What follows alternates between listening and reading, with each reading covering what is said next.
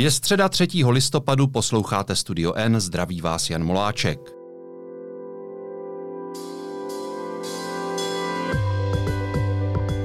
Dnes o nové vládě, která sice ještě nevládne, ale už dostává jasnější obrysy.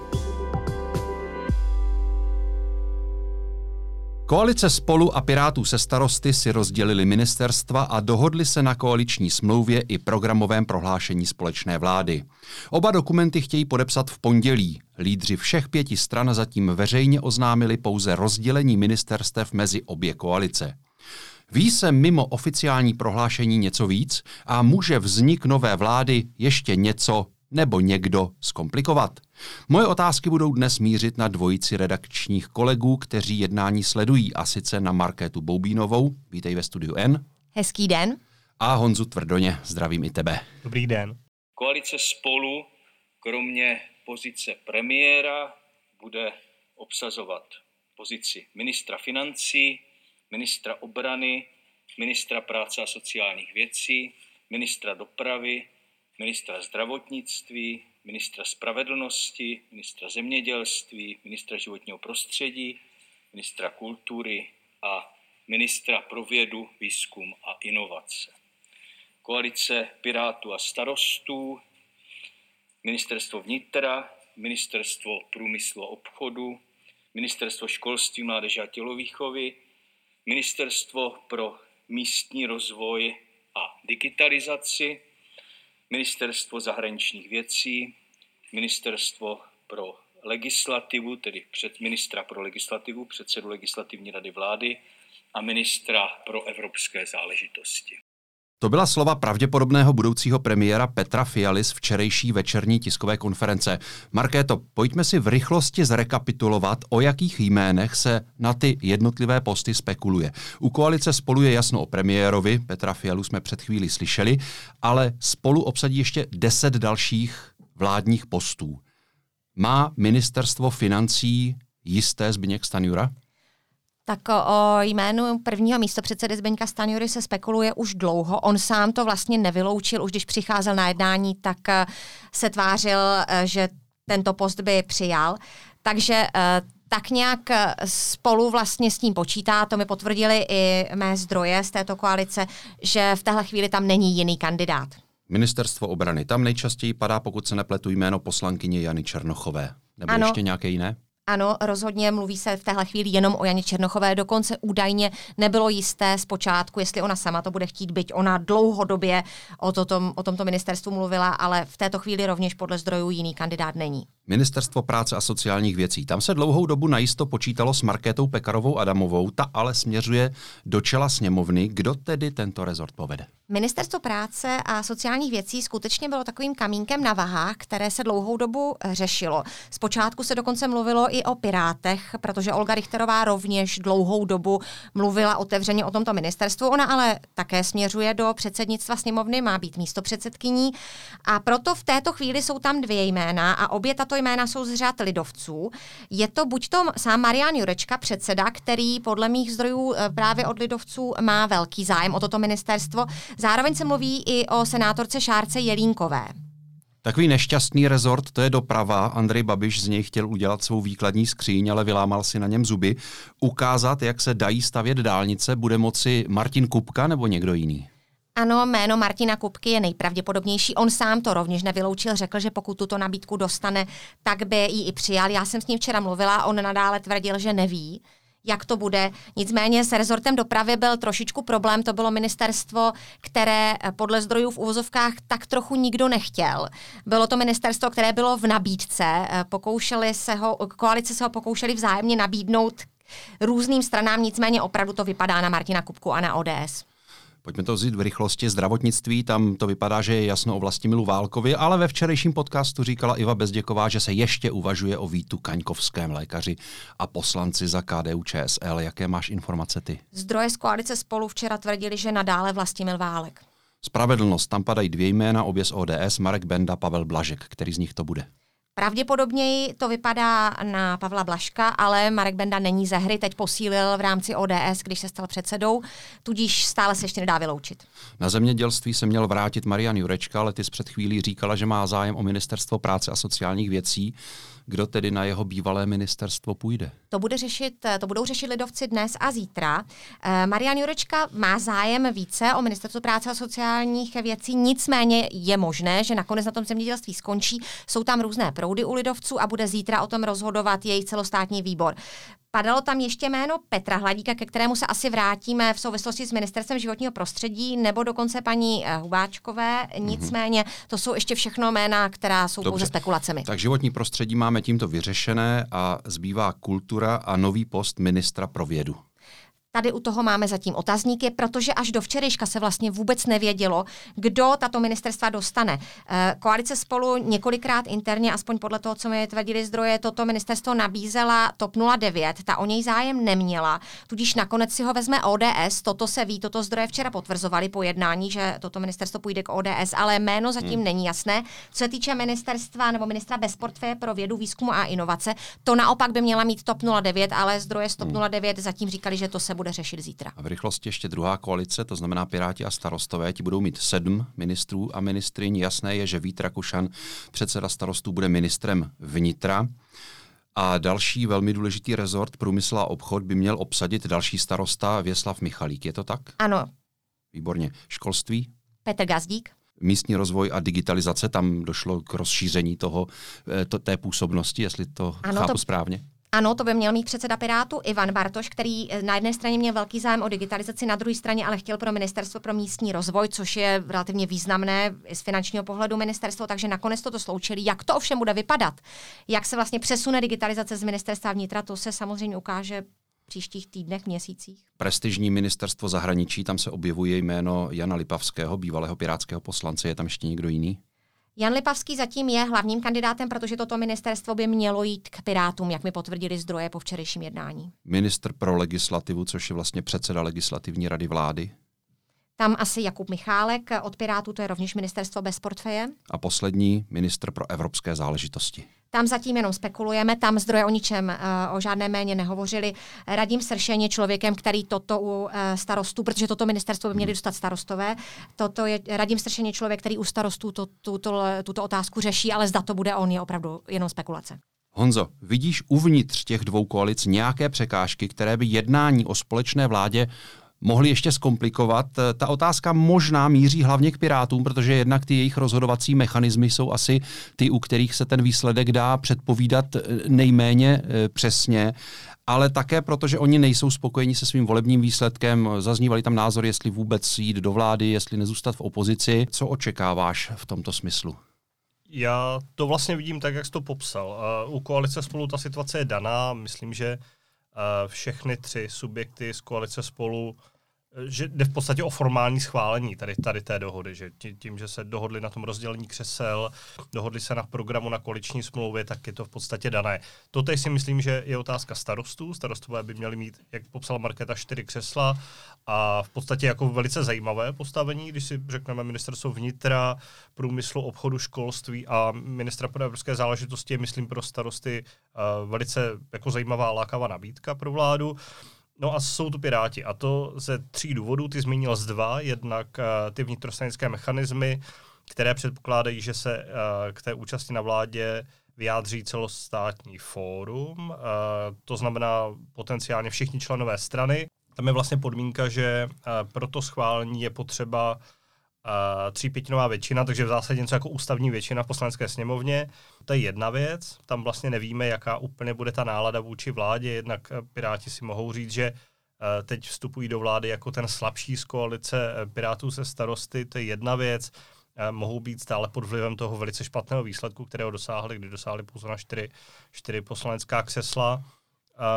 Taky se jim nemusí líbit pravděpodobně ani programové prohlášení vlády, pokud třeba ho velmi ovlivnila ODS. Taková varianta asi taky může nastat, je to tak? Tak je to, je to možné. Na druhou stranu a tady k tomu, a k té dohodě dospěli i předseda Pirátů, nebo prostě vedení Pirátů, které bylo těch jednání účastno a vlastně na formulaci toho programového prohlášení vlastně měli svůj vliv.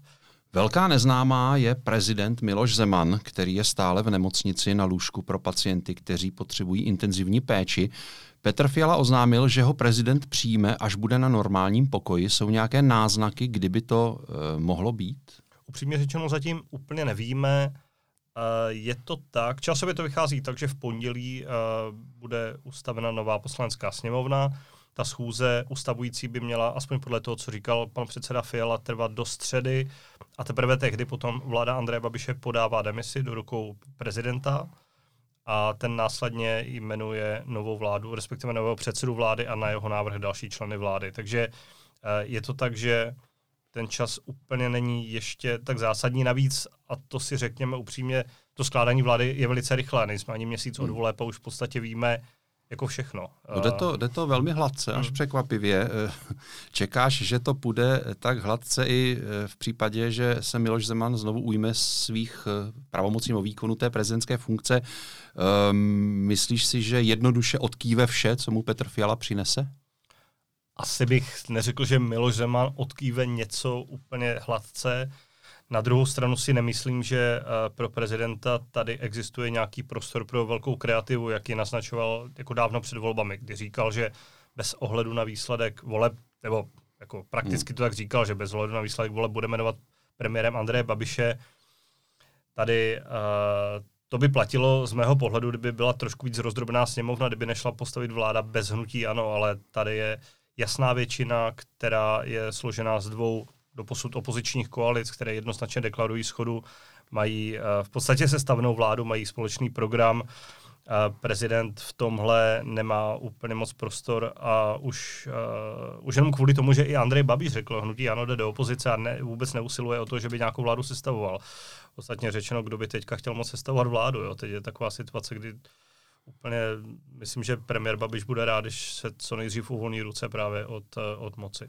Nemůže prezident dělat obstrukce u některých jmén, jako to dělal konec konců i minulé vládě, třeba u Michala Šmardy z ČSSD, jen tak, aby, aby nedal Petru Fialovi všechno zadarmo. Mluví se třeba o tom, že by se mu nemuseli pozdávat někteří pirátští ministři, například ministr zahraničí z pirátské strany, který má být Jan Lipavský.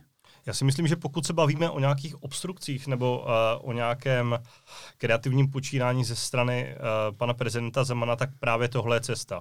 Ale uh, je to spíš jenom o zdržování. Když uh, zmínil s Michala Šmardu, tak spíš bych uh, připomněl uh, příklad Miroslava Pocheho uh, v druhé vládě Andreje Babiše, který, jsem, který se měl stát ministrem zahraničí, ale uh, prezident ho odmítl jmenovat a pak se stal ministrem Tomáš Petříček. Vlastně něco podobného zkoušel Miloš Zeman i při formování koaliční vlády Bouslava Sobotky, ale tam prostě premiér a ta koalice vlastně se spojila pevně za těmi kandidáty a nakonec vlastně odvolal tomu tlaku prezidenta, protože prezident v tomhle ohledu ano, má nějaký prostor, zejména u jmenování členů vlády, ne u odvolávání podle ústavy, ale u jmenování tam může být nějaký prostor, když se s těmi lidmi chce sejít, chce zjistit, uh,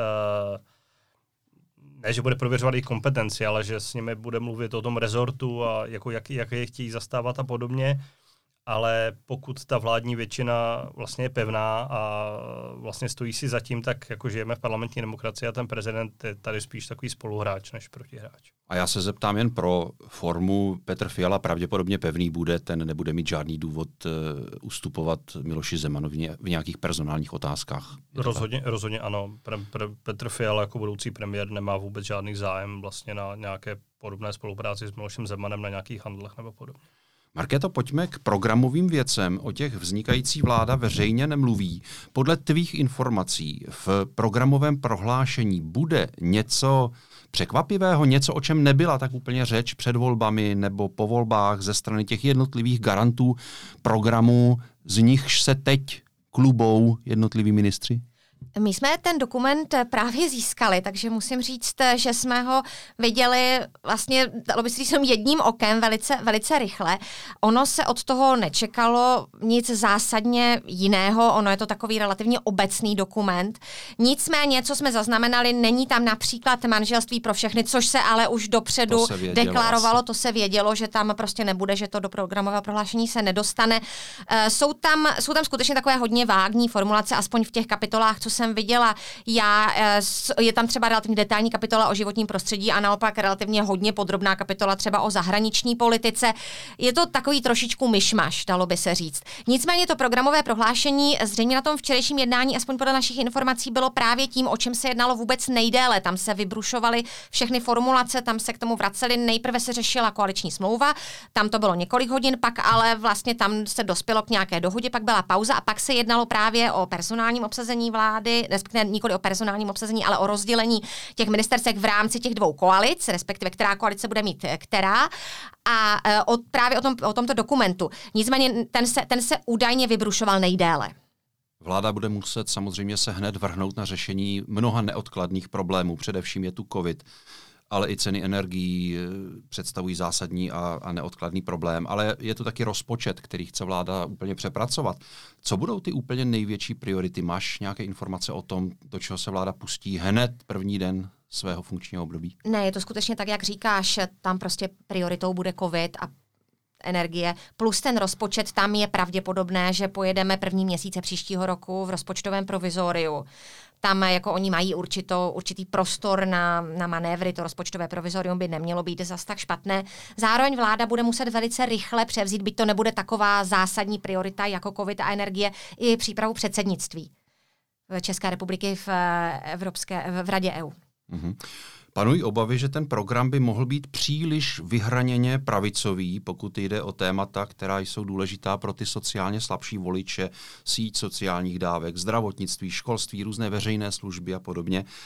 Ukážou se podle tvých informací tyhle obavy být oprávněnými?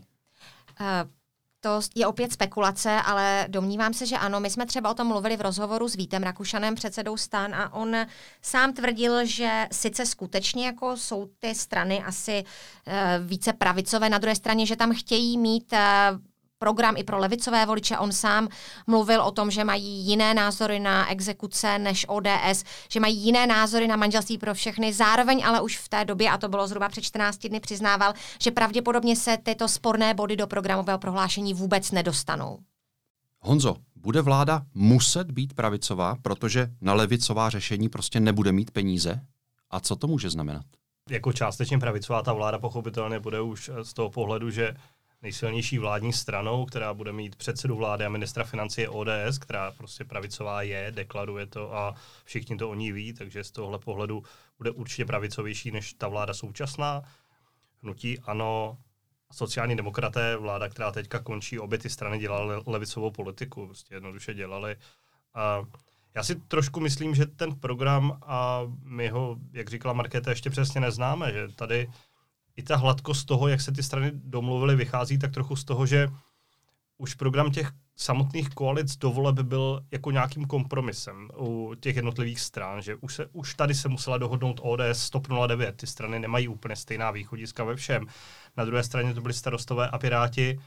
Z tohohle pohledu si myslím, že ten výsledný kompromis může být poměrně jak to říct, no, možná i vágně formulovaný často, že některé otázky nechá bez odpovědi, některé Uh, některé programové body můžou být ve formě prověříme, uděláme, uh, něco takového, že tam nemusí být, uh, já, já to řeknu úplně vulgárně, nemusí tam být jako změna sazeb jako vypsaná úplně explicitně, jo, ale spíš, že se podívají na ten systém a, a spíš uh, nastíní směry, kterými ta vláda chce jít, tedy že bude chtít například šetřit, že bude chtít snížit rozpočtovou expanzi a podobně. Dobře, jak už zaznělo od Markéty, Deník N získal to programové prohlášení a v době, kdy budou posluchači náš rozhovor poslouchat, tak už nejspíš bude na webu Deníku N text, v němž budou podrobnější informace, takže se na něj můžou po podcastu podívat. Pojďme se ještě v poslední otázce aspoň krátce věnovat příští opozici. Dá se z dosavadního vystupování Andreje Babiše usuzovat, zda se mu skutečně zalíbí role opozičního poslance, kterou dřív dost vehementně odmítal? Já se domnívám, že ano, co nám vlastně popisovali eh, zdroje z poslaneckého klubu Hnutí Ano. Vlastně dva dny, nebo tři dny, tři dny po tom eh, finálním volebním dnu eh, dorazil eh, Andrej Babiš na vlastně první zasedání klubu Ano v uvozovkách s vyhrnutými rukávy a oni všichni čekali, že on bude třeba zklamaný nebo naštvaný, ale říkali, že vlastně on najednou se tvářil hrozně aktivně. On je svým způsobem pracovitý člověk a jak sám o sobě říká, že je urputný, tak to má pravdu. A možná právě ta urputnost ho povede tady k tomu, že on se na to zřejmě možná docela těší. Jeho situace asi bude relativně jednoduchá, protože ta situace, do které vláda vstupuje, kde vláda bude začínat, bude těžká, jak jsme si tady řekli, takže kritizovat to bude pravděpodobně jednoduché. Je samozřejmě otázkou, jak dlouho to Andreje Babiše bude bavit. Zda by vydržel čtyři roky být v opozici a opravdu se v ní tvrdě rvát, ale podle toho, co slyšíme, tak skutečně v téhle chvíli je nažhavený v té opozici být a ukazovat, jak to dělá dobře.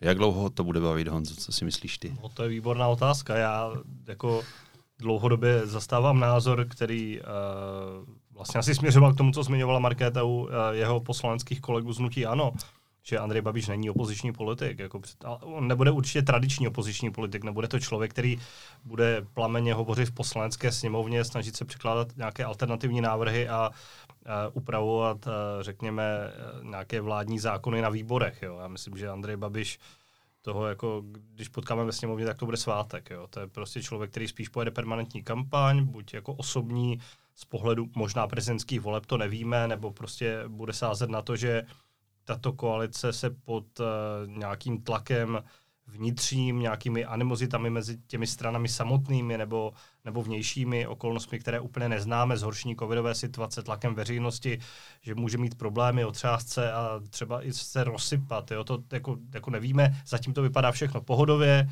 ale to tak vlastně na začátku bývá, navíc ty strany vlastně ještě se znají z opozice, takže jsou to takový tak trochu přátelé v politice, když nic takového úplně neexistuje.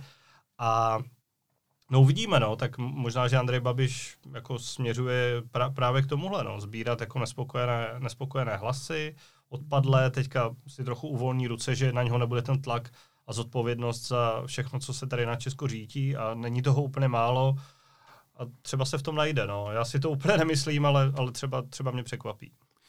Ve studiu N odpovídala moje kolegyně z redakce Markéta Boubinová. Díky za tvoje postřehy. Hezký den.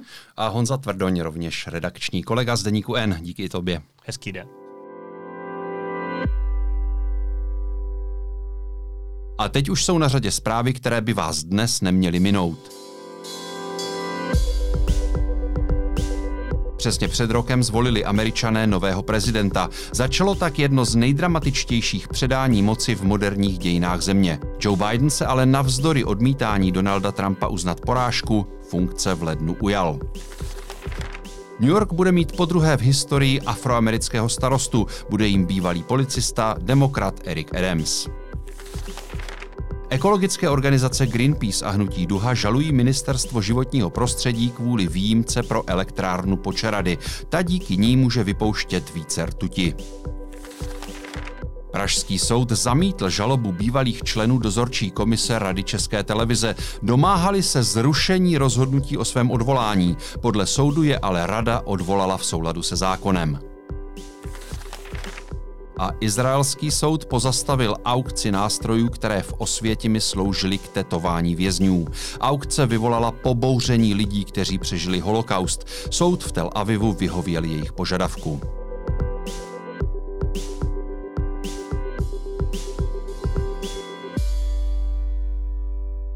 A na závěr ještě jízlivá poznámka. Báli jste se, že nová sněmovna bude bez Miroslava Roznera z SPD?